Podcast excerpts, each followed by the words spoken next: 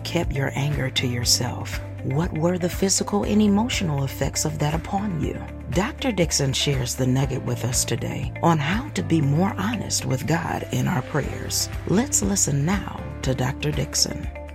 Well, bless the Lord. I am so happy to be with you today. Tell me this what have you been doing with your pain? Have you been stuffing your pain? Don't stuff your pain. Tell God about it.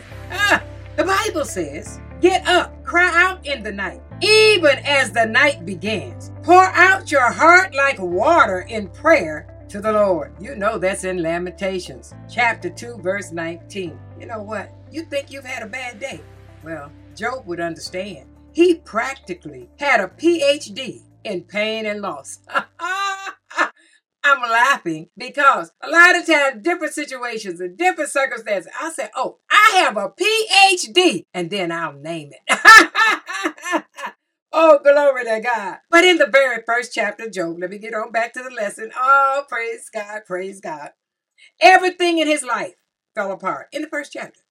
What was his response? Let's let's just see. In Job 1 and 20. Job stood up, tore his robe in grief, and shaved his head. Then he fell to the ground and worshiped.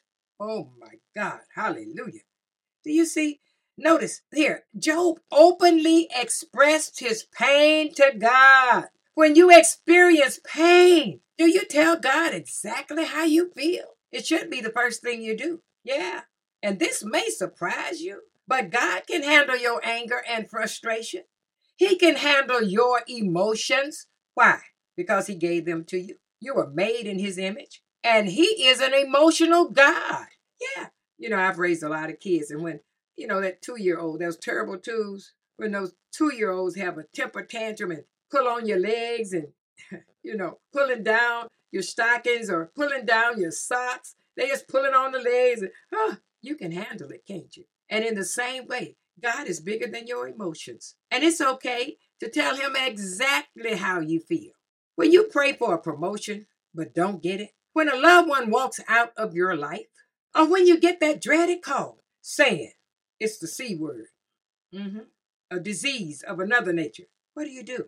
You can tell God just how you feel. Yeah, you can say, I'm mad, I'm upset, I'm frustrated, God can even handle your complaints. Come on. Yeah, can. Yeah, in that moment there. He can handle your questions, he can handle your fear, and he can handle your grief. God's love for you is bigger than all your emotions. You know, my kids, they're all grown now, but they know I love them. They know I have more experience than they have because I've been on this planet longer. But my children sometimes question my judgment. Still, I'd rather have an honest, gut level conversation with them than have them stuff their frustration and disappointment inside.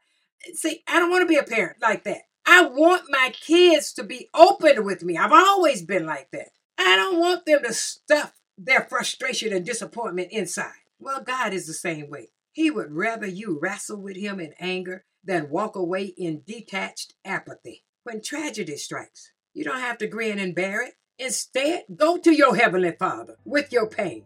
Lamentations 2 19. Get up, cry out in the night, even as the night begins. Pour out your heart like water in prayer to the Lord.